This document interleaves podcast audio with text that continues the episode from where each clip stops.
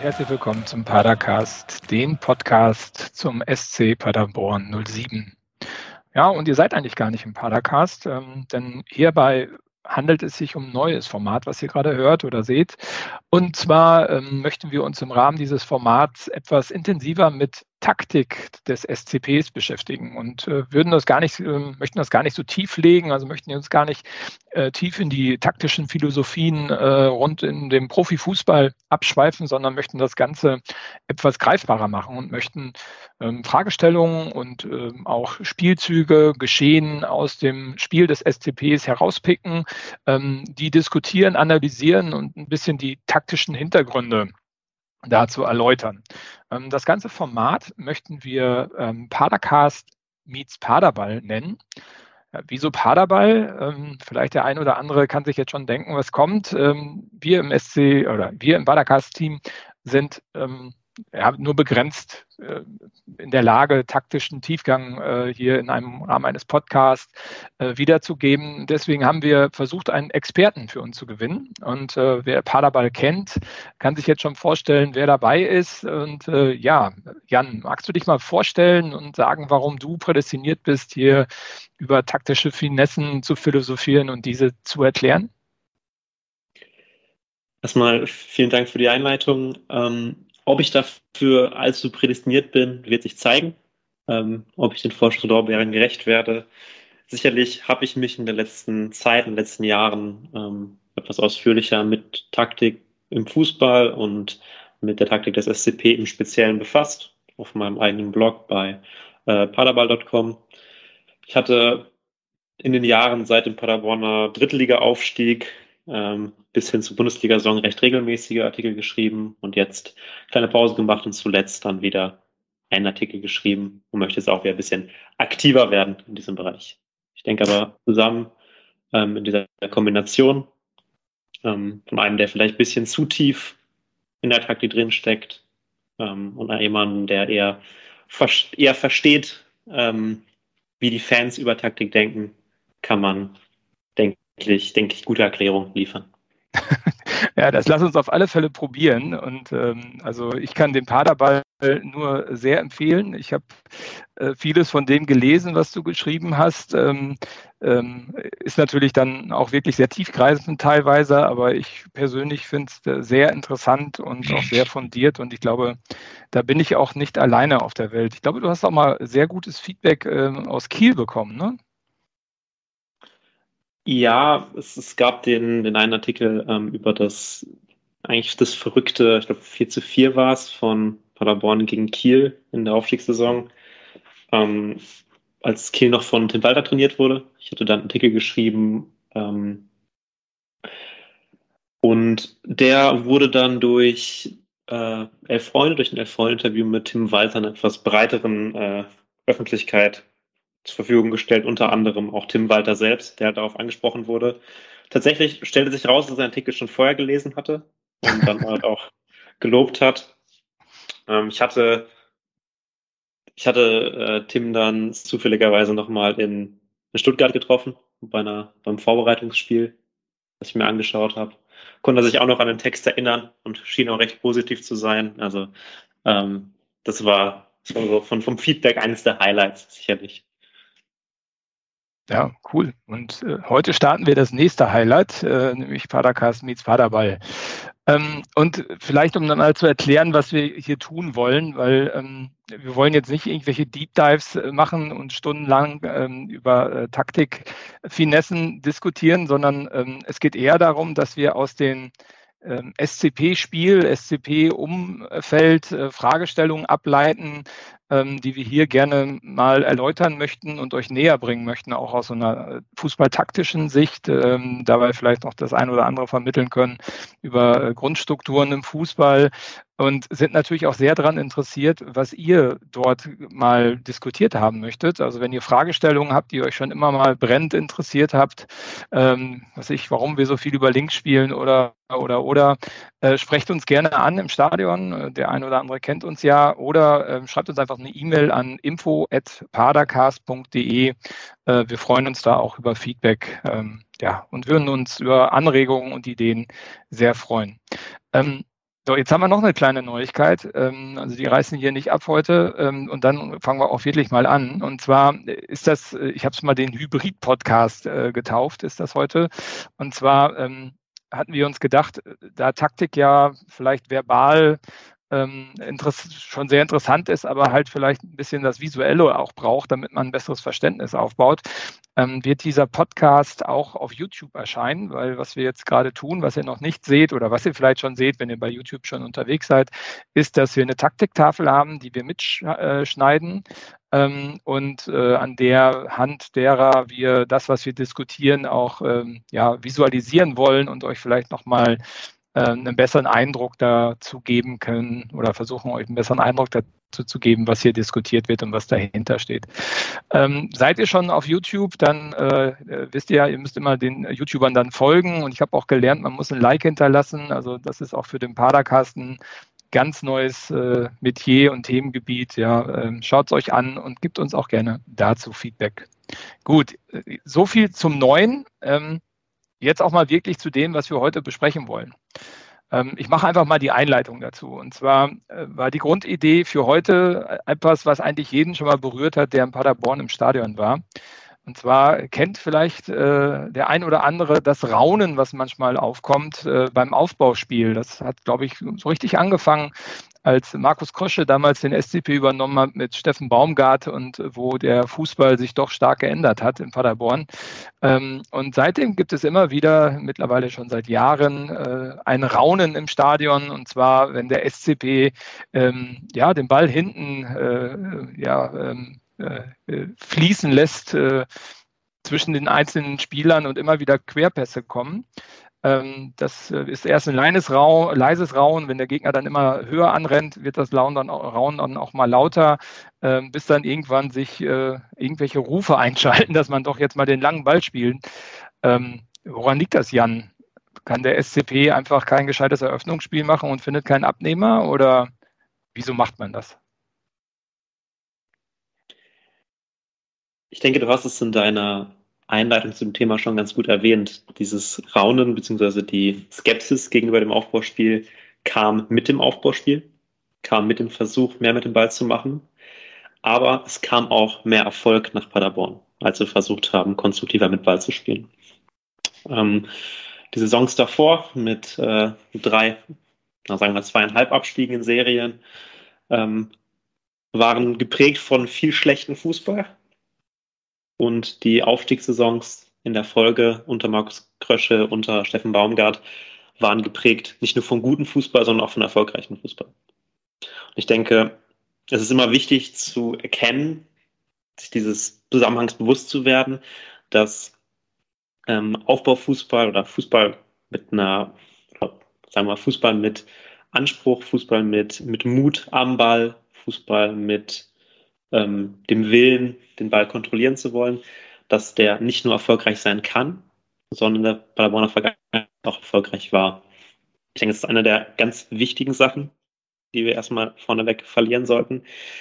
Warum wird es dennoch skeptisch gesehen? Ich glaube, es ist keine auf den SCP beschränkte Situation. Ich glaube, das geht vielen Vereinen im Fußball so und ähm, vielen Mannschaften denen sich diese, diese, diese Kritik aus der Fanszene ähm, entgegengesetzt oder müssen sich damit auseinandersetzen auf dem Platz. Der Grund dafür ist schlichtweg, dass, dass uns die Sachen im Gedächtnis, dass uns das Aufbauspiel vor allem dann im Gedächtnis bleibt, wenn es schief geht. Wir, ja, wie so meistens immer das Negative bleibt hängen das, das, Neg das, Negative bleibt hängen. Und ich glaube, jeder von uns kann sich an, an Szenen erinnern, wo, wo ein Ball zum Tor zurückgespielt wird und der Torwart den Ball nicht annehmen kann, der Ball über seinen Fuß hoppelt und dann ins Tor geht. Ich glaube, jeder kann sich erinnern an, an Ballverluste der Innenverteidiger gegen anlaufende Stürmer und dann direkte Gegentore. Jeder kann sich erinnern über Ausflüge von Torhütern. Das hatten wir in der Vergangenheit auch gesehen ähm, Ballverluste und dann Tore aus jeglicher Lage aufs freie Tor. Das sind die Dinge, die im Gedächtnis bleiben. Was nicht im Gedächtnis bleibt, sind die, sind die Tore, sind die funktionierenden Angriffe, die dann zehn Sekunden nach erfolgreichen Aufbausituationen passieren. Und, und wieso macht man das? Also ich meine, was ist der Unterschied? Ich meine, also man, äh, es ist ja schon sehr auffällig, dass ähm, es gibt ja jetzt nicht den Weg, keine Ahnung, ähm, äh, Hut spielt auf äh, Hünemeyer, Hünemeyer spielt auf Justwan, Justwan auf Schuster, spielt in die Spitze und fertig. Also es ist jetzt nicht ein Muster, sondern man versucht ja schon durch die Ballzirkulation auch was äh, zu bewegen. Also jetzt außer dem Ball, sondern ähm, man wartet ja auf was, oder habe ich das falsch verstanden? Genau, genau darum geht es. Wir können zum, um das zu veranschaulichen, direkt mal auf die Taktiktafel gucken. Ich habe versucht, da schematisch anzudeuten, ähm, wie, wie die Grundaufstellung im vergangenen ähm, Zweitligaspiel war gegen den FC Schalke. Und wir, wir können uns die Situation erstmal angucken und ich werde ein paar Sachen dazu verlieren oder ein paar Worte dazu verlieren, was Paderborn generell versucht im Spielaufbau und wie das Aufbauspiel dazu beiträgt. Also grundsätzliche, das grundsätzliche Ziel von Paderborn, sowohl in der Hinrunde als mit Sven Michel und, äh, und Platte, als auch jetzt mit wahrscheinlich eher improvisierten Offensivreihe oder zwei improvisierten Offensivspielern mit Pröger und ähm, Karls. Das Ziel besteht darin, den Raum hinter den gegnerischen Außenverteidigern bei einer Viererkette oder hier hinter diesen Halbverteidigern, äußeren Innenverteidigern zu finden. Also genau einzeichnen kann, genau diese Räume hier. Und diese Räume sollen mit Tempo angespielt werden, in die Räume sollen die Flügelspieler geschickt werden können. Das Problem, was wir jetzt noch haben, ist, dass der Gegner natürlich das weiß, dass Paderborn es versucht und dass er sich auch darauf anpasst. Was wir jetzt im Konkreten zum Beispiel haben, wenn wir uns die Situation hier angucken, ist, dass wir hier im Wesentlichen, im Wesentlichen zwei Spieler haben, die verteidigen können. Wir haben zum einen haben wir den Innenverteidiger, hier mit der Nummer 4, beispielsweise gegen, gegen Karls, und dann mit der Nummer 11 den, den Wingback von Schalke.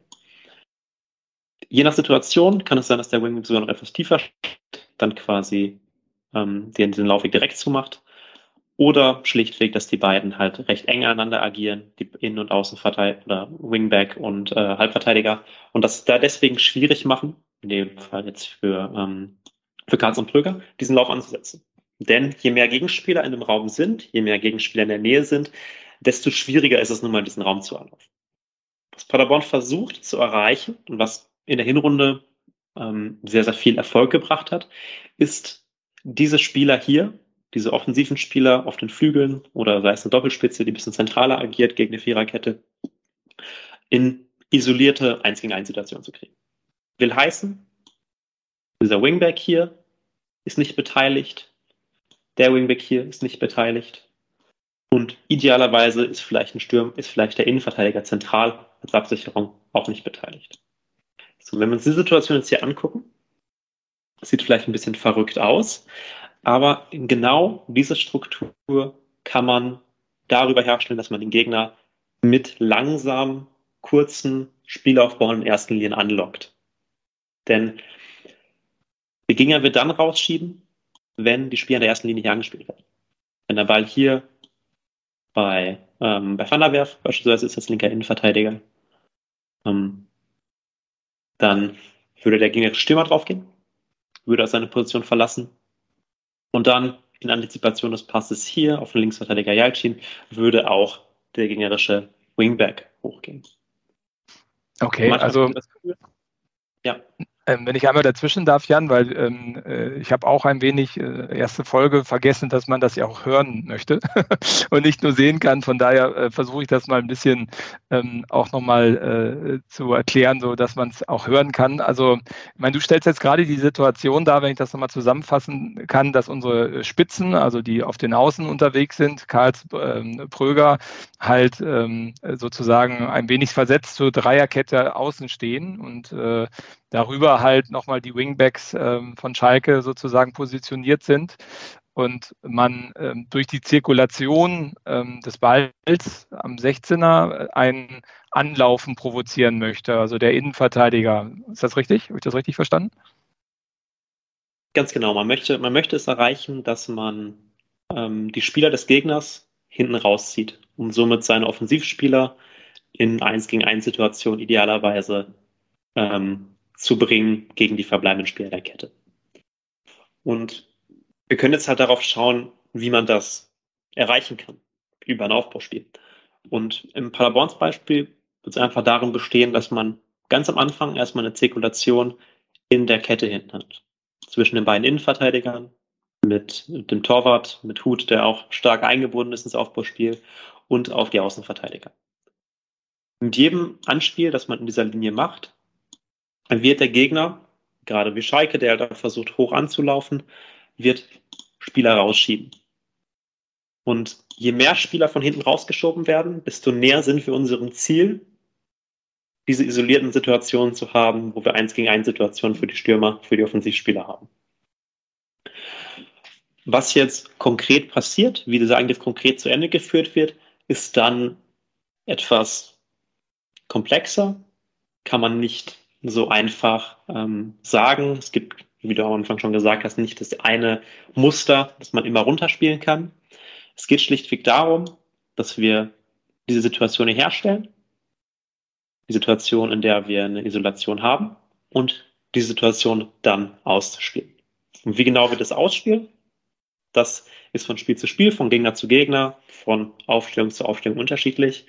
Und ich denke, das wäre auch ein interessanter Aspekt, auf den wir schauen können, wie sich sowas unterscheidet zwischen jetzt oder zwischen der Spielweise, zu der Paderborn jetzt nach dem Abgang von Sven Michel und mit den Winterneuzugängen ähm, kommt ähm, und wie sich das unterscheidet von der Herangehensweise in der Hinrunde.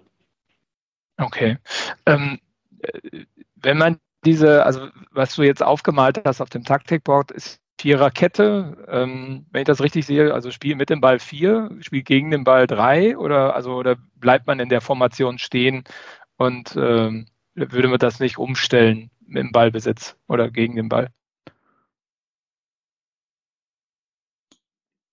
Also im, im Grunde, im Grunde muss man dabei zwei, zwei, drei Sachen bedenken. Wenn es um die äh, Aufstellung in Ballbesitz und gegen den Ball geht.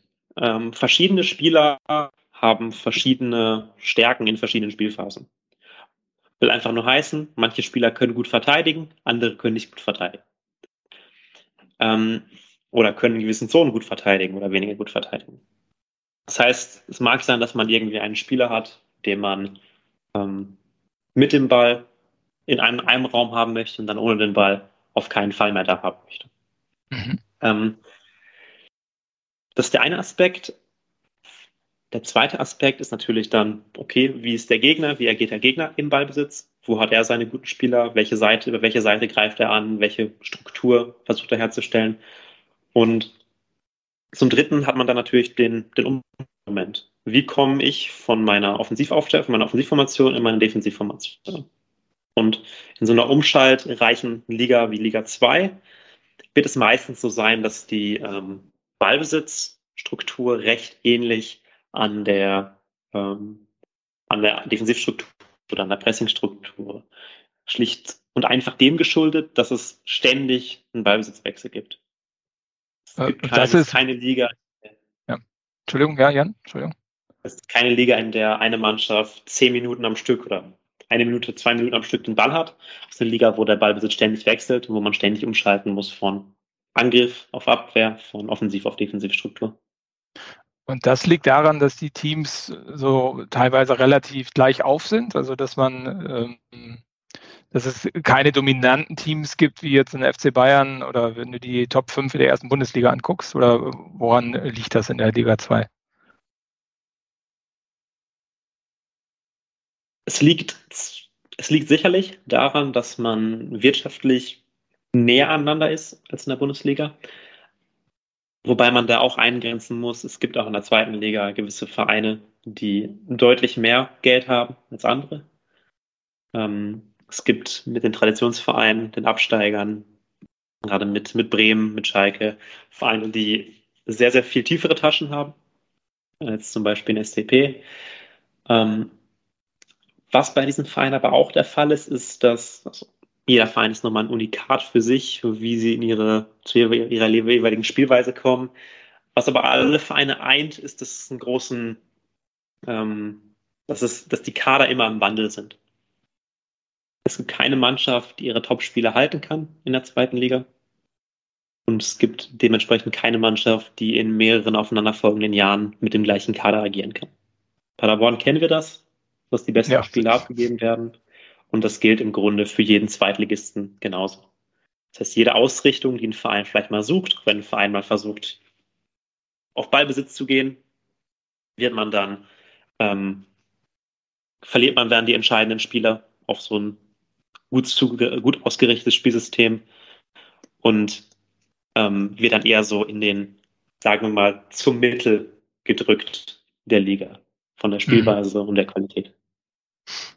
Okay, verstanden. Und gut, jetzt haben wir verstanden, dass die, ähm, also die Zirkulation des Balls, das Anlaufen des Gegners, ähm, das Freiwerden der Spitzen, dadurch, dass Leute auch aufschieben äh, zu den Außenverteidigern, dann ähm, auch Lücken ähm, erzeugen. Wie nutzt man dann diese Lücke? Also jetzt haben wir ja gerade den Ball auf Jalzin. Jalzin ist ja jemand, der zumindest in der ersten Saisonhälfte auch mal äh, sehr schöne lange Pässe geschlagen hat, die auch wirklich gut ankamen. Also ist der lange Pass dann das einzige Mittel oder was für Optionen gibt es dann daraus wirklich gefährliche Spielsituationen zu kreieren? Der, der lange Ball ist natürlich das, das sagen wir mal, das naheliegendste Mittel, weil es halt nur eine Aktion ist und wahrscheinlich auch die, die man sich dann merken würde, wenn so ein langer Ball hier gespielt werden würde. Natürlich ist ein langer Ball vom Außenverteidiger hier auf den, sagen wir, er kommt vom linken Außenverteidiger, geht auf den linken Flügelspieler, ist ein bisschen schwierig anzunehmen, weil er quasi durch den Rücken gespielt wird. Auf die andere Seite ist er dann wiederum sehr lange unterwegs, was es dem Gegner vereinfacht, äh, es zu verteidigen. Nichtsdestotrotz ist es etwas, was Paderborn häufig in dieser Saison probiert und häufig auch, auch schafft. Ähm, gerade lange Pässe aus der Kette hinten heraus von den beiden Innenverteidigern sind ein viel gewähltes Mittel, auch vom Sechser. Ich denke, wir erinnern uns an die, an die Torverlage durch den langen Chipball von Schallenberg ähm, im ersten Spiel nach der Winterpause. Ja. Ähm, genau. Das sind alles sehr direkte Mittel, mit denen man nach vorne kommt. Und das sind alles Mittel, die auch in der Hinrunde tatsächlich häufiger ge gewählt wurden, als sie jetzt gewählt werden. Schlicht und einfach dadurch, man hatte mit Michel und Platte zwei extrem stark, zwei Spieler, die extrem stark sind im 1 gegen 1 ähm, vorne. Man hatte aber gleichzeitig nicht so viel Qualität ähm, im Zentrum, nicht so viel spielerische Qualität im Zentrum. Und das ist etwas, was sich aktuell mit den, mit den Veränderungen im Kader auch wandelt. Wir haben zum einen äh, Michel verloren und damit halt eine Anspielstation, einen Spieler, der diese langen Bälle, die natürlich ein bisschen schwieriger zu verarbeiten sind als kürzere Anspiele, der die trotzdem gut verarbeiten kann, der sich da durchsetzen kann im 1 gegen 1 gegen fast jeden Verteidiger der Liga und das auch häufig genug gemacht hat. Und zum anderen, wir haben das verloren, aber was wir gewonnen haben, ist ganz, ganz viel Spielstärke im Zentrum. Durch Philipp Clement und durch Laurent Muslia. Zwei extrem starke Spieler, zwei extrem starke Spieler im Zentrum, gerade halb links. Und die Angriffe werden dadurch, und es gibt dadurch eine gewisse Abkehr von diesen frühen langen Bällen hin zu Kombinationen auf kleineren Raum und sehr verschiedenartigen, improvisierten Kombinationen durch verschiedene Strukturen. Mhm. Okay. Und äh, aber wenn du jetzt, also wenn man jetzt konkret, also das Schalke-Spiel betrachtet, weil du ja hier auch die Aufstellung der, des Schalke-Spiels abgebildet hast. Äh, wie würde, wie war deiner Meinung nach da die präferierte ähm, ähm, Lösung, wie man daraus äh, nach vorne Druck erzeugen konnte? Ähm, meines Erachtens ging es in dem Spiel darum, ähm, aus dieser Fünferkette, die Schalke hat, bei der Schalke antritt, ähm, effektiv eine Zweierkette zu machen. Okay, effektiv. also Schalke, Schalke kommt mit drei Innenverteidigern im Endeffekt und zwei Wingbacks daher. Genau, Richtig? genau. Ja. Drei Innenverteidiger, äh, zwei Wingbacks. Und das erste Ziel ist, okay, wie kriegen wir hier eine Gleichzahl an der letzten Linie. Also aus diesem potenziellen 5 gegen 2, wie kriegen wir ein 2 gegen 2? Mhm. Und der Gedanke dafür war, ohne klassischen Stürmer anzutreten. Keinen Spieler zu haben, der im Zentrum am, am Innenverteidiger klebt, als Anstation da ist und stattdessen Spieler in tieferen Positionen zu haben. Stattdessen eher so eine Situation zu haben, wo man dann teilweise so, so eine Dreifach-Zehn hat, aber keine echte Neun. Und was wir damit erreichen, ist neben dem Herauszulocken der Außenverteidiger, was wir eben bereits besprochen haben, über die Zirkulation der ersten Linie, ist auch, dass man es womöglich schaffen kann, dass falls einer der, der Paderborner Spieler, und das kann in diesem Fall halt einfach dadurch geschehen, dass ähm, wir Muslia haben, der sich halblinks in, eine, in hohe Position bewegt hat, dass wir Clement hatten, der eigentlich eine komplette Freirolle eingenommen hat, wo er sich viel bewegt hat, auch vor der gegnerische Kette, und dass wir Schuster haben, der ähm, mit dem Ball dann auch hochgeschoben ist, dass hiervon schlichtweg einer offen bleibt wenn einer der gegnerischen Achter hochschiebt. Und dass wir dann es erreichen, dass der gegnerische zentrale Innenverteidiger in der ersten Hälfte ähm, Sané, bei dem es auch sehr gut geklappt hat, herausgeht und den freien Paderborner Zehner oder Mittelfeldspieler deckt. Und dann hat man hier diese Situation, die man haben möchte. Wie gesagt, eins gegen eins auf jedem, auf jedem Flügel und kann dann die entweder ganz direkt anspielen oder über die Qualität der Spieler im Zentrum, indem man hier einen Pass reinspielt, vielleicht ein Dribbling gewinnt und dann mit Doppelpässen zwischen beispielsweise Muslia und Clement das Mittelfeld überbrückt und dann mit kürzeren Pässen hinter die Linie ähm, Spielfortschritt erzeugt. Okay, das ist ja faszinierend, weil ähm, das würde, also das wäre dann ja, ähm, weil der eine oder andere hat sich gewundert, dass Rebeni jetzt am Samstag nicht gespielt ist, hat, weil, also, ähm, also in der Startaufstellung und ähm, obwohl er gegen Dresden ich würde sagen, jetzt nicht schlecht gespielt hat. Ich meine, er hat kein Tor geschossen, aber ähm, das kennen wir ja von ihm schon. Aber äh, er hat, fand ich, schon ganz stark gespielt. Er ist schon sehr druckvoll momentan unterwegs. Das heißt, äh, dass das ein bewusstes Mittel war, dass das jetzt gar nicht irgendwie ein Leistungsthema ist, sondern dass das einfach eine taktische Konsequenz ist, dass man sagt, man ähm, nimmt halt keinen Stürmer mit in die Mitte rein, um genau diese ähm, diese 1 zu 1 äh, äh, äh, Situation für die Außenstürmer ähm, zu erzwingen. Genau, beziehungsweise davon gehe ich aus, dass das halt der, der Plan dahinter gewesen sein wird.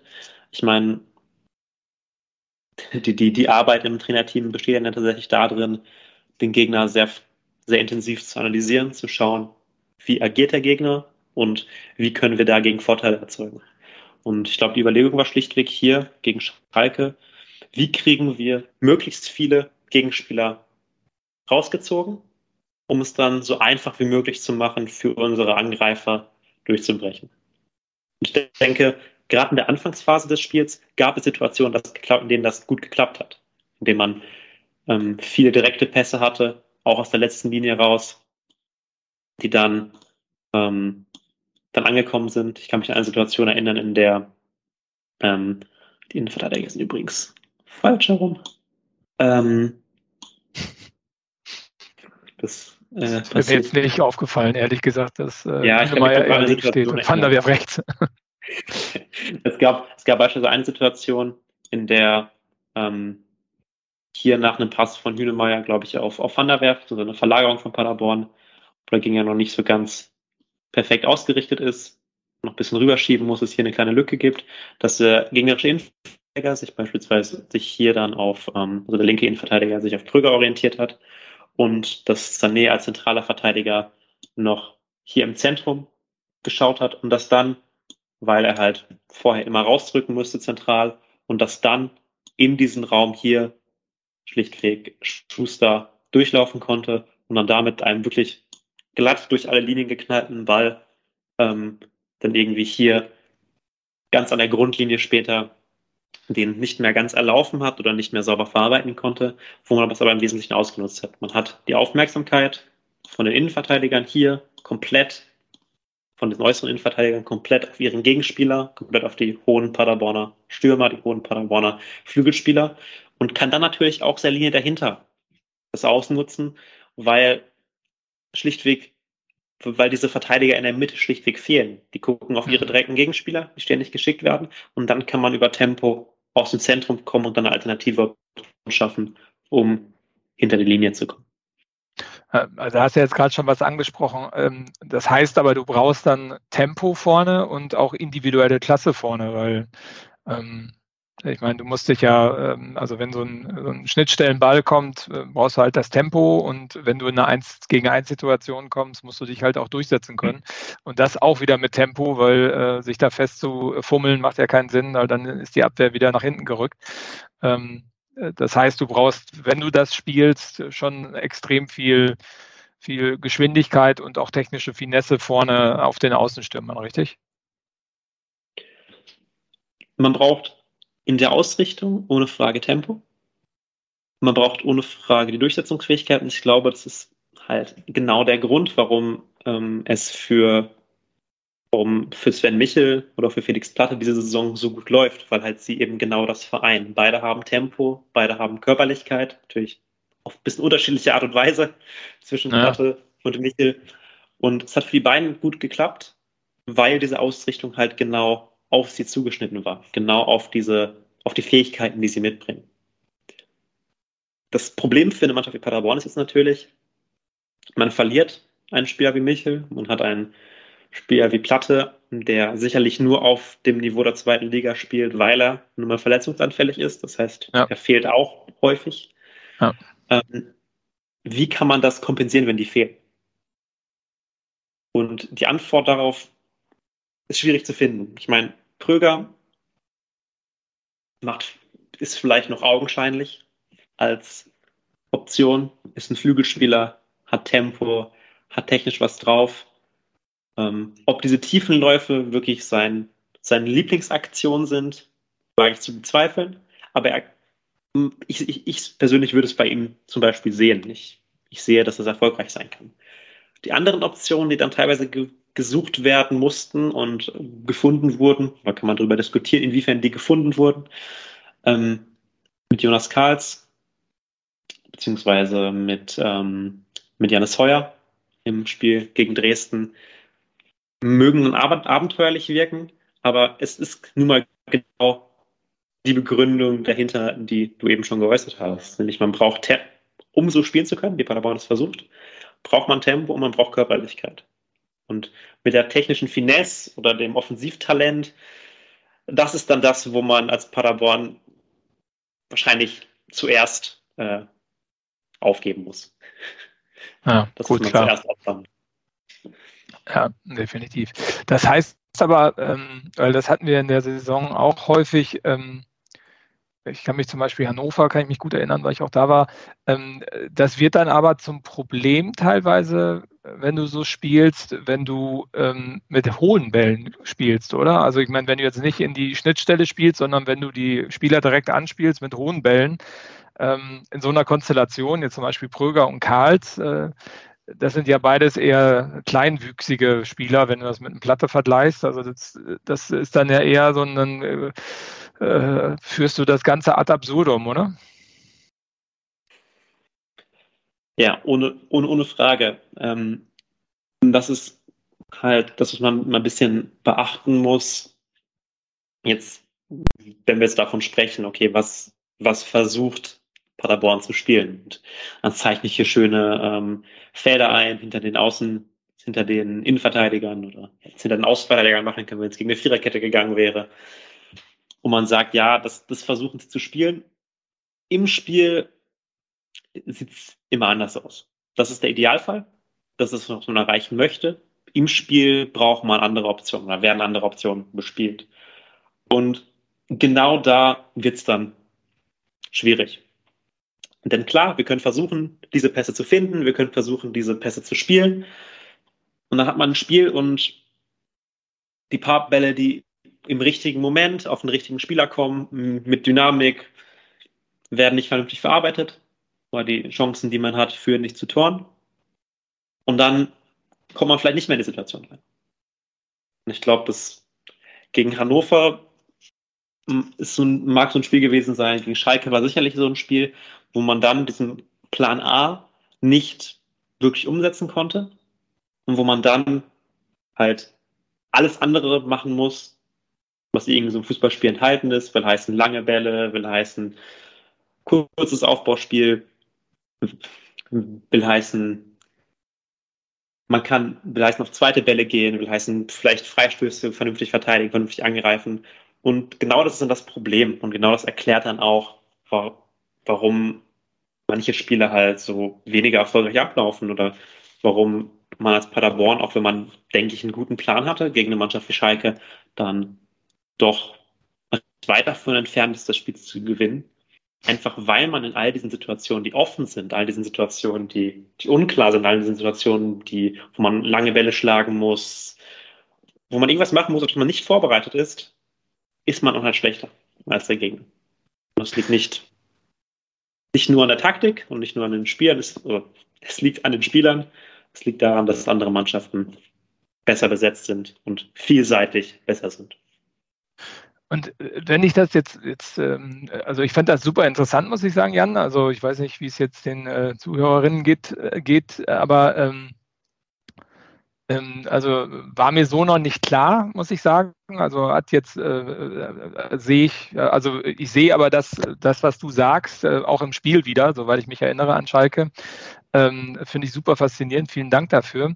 Was hat Schalke denn getan? Du hast ja gesagt, am Anfang hat es geklappt, als ähm, äh, Sané aus der Mitte auch immer auf Clement draufgelaufen ist, dadurch Räume aufgeworden, aufgegangen sind und auch ähm, die eine oder andere gefährliche Situation entstehen konnte.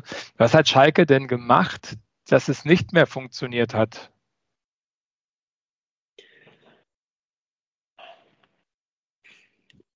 Ich denke, auch da muss man wieder ein bisschen trennen. Es gibt, ich denke, das eine wichtige, der eine wichtige Aspekt des Ganzen ist, Paderborn hat seine Angriffe nicht zu Ende bekommen in der Anfangsphase.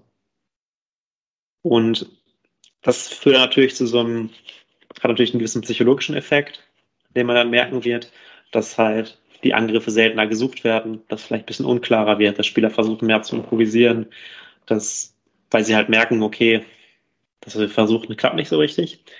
Das ist, denke ich, ein Aspekt. Ähm, dann kommt da dagegen natürlich das, das recht frühe Tor von Schalke nach einem Standard. Wiederum, wie eben gesagt, in solchen Situationen zeigt sich dann die Qualität der Mannschaft. Mhm. Ähm, individuelle Qualität. Und dann denke die, ich denke, die großen Effekte über das, die Spieldauer waren dann, dass diese Spielweise für Paderborn extrem ermüdend war und dass Paderborn von der Bank nicht so viel Qualität nachlegen konnte wie Schalke. Schalke hat meines Erachtens die besseren Spieler von der Bank gebracht. Ich denke, sie haben sich mit jeder Auswechslung verbessert. Und insbesondere ähm, durch die Auswechslung von Sané, der in der Mitte mit dieser ähm, mit seiner Zuordnung erhebliche Probleme hatte und auch mit der mhm. Kommunikation anscheinend mit seinen Mitspielern ähm, der häufig herausgerückt ist und wenig den Raum hinter der Kette verteidigt hat. Und das kann immer am Spieler selbst liegen oder an der Einstellung, die er bekommen hat, dem Coaching vor dem Spiel. Und dann durch den Wechsel von Itakura, der zuvor äh, auf dieser Halbverteidigerposition gespielt hat, ins Zentrum, hat Schalke es dann unheimlich viel besser verteidigt. Deutlich, deutlich besser. Ähm, der Kura deutlich umsichtiger verteidigt, deutlich vorsichtiger, hat eher sich auf den Raum hinter der Abwehr konzentriert und hat dann auch unglaubliche Qualität da drin, diese Bälle zu antizipieren und abzulaufen. Und das hat quasi Paderborn dann offensiv mehr oder weniger das Genick gebrochen für diesen Plan A.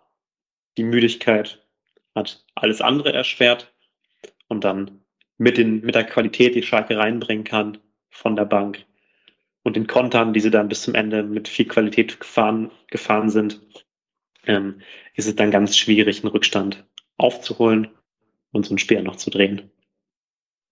Ja, definitiv. Ja, ja ähm, interessant. Also ich hoffe, jetzt hat der ein oder andere auch verstanden, ähm, warum man hinten her herum den Ball zirkulieren lässt und äh, was man damit äh, versucht zu ähm, ja, zu erreichen. Ähm, also eigentlich äh, gibt es dem noch was hinzuzufügen jetzt zu der Thematik, die wir uns für heute vorgenommen haben? Oder würdest du sagen, das ist jetzt hinreichend erklärt? Ich würde vielleicht noch einmal herausstellen, für, für viele Leute, die zuhören, das, das, das Ballbesitzspiel, das Aufbauspiel, das Rumgeschiebe des Balls, wenn man es so polemisch bezeichnen möchte, ist, ist kein Selbstzweck. Gerade nicht in dieser Saison. Es dient ganz klar dazu, die Bälle in die Tiefe vorzubereiten und die Situation für diese Bälle zu vereinfachen. Und ich denke, wenn man im Stadion ist oder wenn man das Spiel im Fernsehen guckt, wobei man da schauen muss, ob das überhaupt auf der Kamera, bei der Kameraführung möglich ist, einfach mal darauf schauen, wie sieht es an der letzten Linie aus, wenn Paderborn den Ball laufen lässt? Wie ist da das Zahlenverhältnis? Spielen die Paderborner Angreifer gegen einen Gegenspieler und sind allein auf, oder sind allein auf weiter Flur? Oder haben sie Gegenspieler um sich drumherum? Spielen sie gegen zwei? Gibt es noch eine Absicherung in der Mitte? Ist es allgemein sehr eng, was der Gegner macht? Und einfach mal darauf schauen, wie sich durch das Aufbauspiel in ersten Linien diese Struktur hinten verändert. Und dann kriegt man vielleicht ein Gefühl dafür, okay, wann ist ein Aufbauspiel sinnvoll, wenn es Gegner rauszieht, wenn es Raum schafft für diese Bälle und wann sind eher schlechte Momente da. Wenn wir entweder keinen Gegner rausziehen oder wenn wir Gegner rausziehen, aber den Ball dann, dann verlieren, bevor wir es ausspielen können. Ich denke, das ist eine Sache, die man vielleicht mitnehmen kann und die dann die Frust im Stadion über das äh, Aufbauspiel vielleicht etwas, etwas lindert. Ja, es, es sollte ja eigentlich, ähm, also so sehe ich es äh, eigentlich schon seit langer Zeit. Ähm, es macht mich schon auch ein wenig stolz zu sehen, dass man ja ähm, im Rahmen der Möglichkeiten, die der SCP hat, äh, auch versucht, wirklich modernen Fußball zu spielen und äh, nicht wie andere Vereine auch in unserer Liga ähm, ja eher noch ein, ein Fußball spielen, der eher vor, vor zehn Jahren in war. Ähm, also ich finde das extrem positiv, dass, dass das damals bei uns Fuß gefasst hat und ja auch immer weiter ausgebaut wird und variiert wird. Ich habe noch eine abschließende Frage, Jan, an dich, weil jetzt so im Rahmen dieser Erläuterung, die du ähm, gegeben hast, vielen Dank dafür. Ähm, äh, ich glaube, wir haben es ein paar Mal im Padercast schon diskutiert. Ähm, Würdest du sagen, ein Lukas Kwasniok oder das Trainerteam ist ja nicht nur er, also das gesamte äh, Team hat noch mehr Varianz ins Paderborner Spiel gebracht als das, was Steffen Baumgart und sein Team ähm, ja, bis zum Schluss hier zelebriert haben? Also ist man variabler, auch im taktischen geworden durch Lukas Kwasniok und Team? Ich, ich denke, das ist ohne Frage der Fall. Ich habe ja die die Paderborner Zeit von Steffen Baumgart sehr intensiv auf meinem Blog verfolgt und äh, eigentlich jede Woche einen Artikel darüber geschrieben, wie sich das System angepasst hat. Und es waren da wirklich nur Nuancen, die sich verändert haben. Es waren Interaktionen zwischen dem Gegner und den Spielern, Aufstellung, vielleicht hat sich mal auf ein, zwei Positionen geändert. Aber im Großen und Ganzen ist es immer das gleiche geblieben. Es, waren die, es war die gleiche Aufstellung, es war der gleiche Ansatz, ähm, es war das gleiche Spiel bei der Borner Seite und dann hat der Gegner darüber entschieden, wie es dann tatsächlich sich auf dem Feld zeigt. Der Ansatz war aber meines Erachtens immer sehr ähnlich. Mhm. Unter Kwasniok haben wir jetzt eine Situation, wo Paderborn immer versucht, sich dem Gegner anzupassen.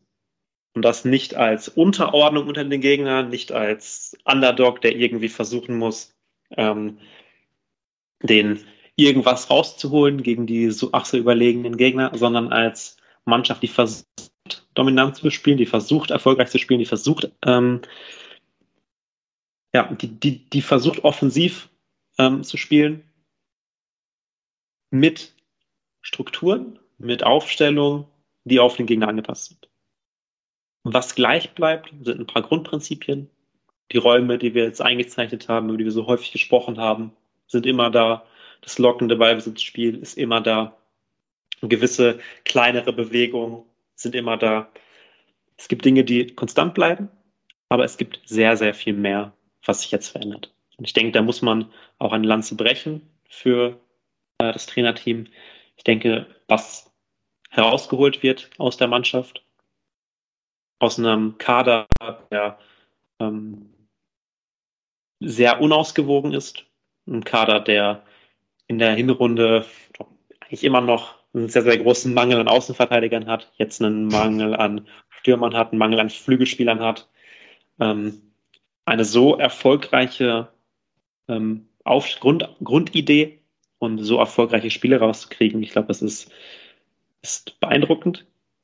Und ich denke, das, das zeigt, dass gute Arbeit geleistet wird. Und ich glaube, es ist auch nur möglich mit der geringeren Qualität, die man dieses Jahr hat. Und auch mit der Qualität, die man jetzt in der Rückrunde haben wird. Es ist, denke ich, nur möglich, wenn man dazu bereit ist, umzustellen, wenn man dazu bereit ist, anzupassen. Okay, ja, ähm, äh, ich glaube, sollte man nicht aus, dem, aus der Sicht äh, ähm, lassen, gerade wenn es jetzt mal in zehn Spielen nur einen Sieg gab. Ähm, ja, darf man nicht vergessen, wo man steht, äh, was für ein Kader man hat, was für Möglichkeiten man hat. Und äh, ich glaube auch, dass äh, dort fußballerisch, äh, auch von der Taktik her, ein verdammt guter Job gemacht wird. Ähm, im Trainerteam. Also das würde ich auch sagen. Als jemand, der jetzt nicht sehr taktikaffin ist, ähm, sieht man das schon deutlich, was dort an Ergebnissen auch gebracht wird und Variabilität auf dem Platz ist. Super, dann würde ich sagen, belassen wir es äh, für die erste Folge dabei. Was sagst du, Jan? Ich denke, wir haben das Thema, was wir bearbeiten wollten, glaube ich, gut besprochen. Ich hoffe, die, die Zuhörer und Zuschauer sehen das dann ähnlich und äh, ich habe nicht so viel geschwafelt. Also für mich definitiv nicht. Ähm, also hat mir sehr viel Spaß gemacht. Ich freue mich schon aufs nächste Mal. Und ähm, ja, wenn ihr Ideen habt, äh, äh, Fragestellungen, die wir mal behandeln sollen, immer her damit. Ähm, wir schauen, dass wir das unterbekommen in einem der nächsten Folgen. Ja, und dann würde ich sagen, bleibt uns nur noch Tschüss zu sagen und euch äh, viel Spaß weiter mit dem SCP zu wünschen. Wolltest du auch noch Tschüss sagen, Jan? Dann sage ich auch noch, auch noch Tschüss an alle Zuhörer, Zuschauer und nochmal Danke an Marco für die Idee und für die Einladung. Danke, bis zum nächsten Mal. Tschüss.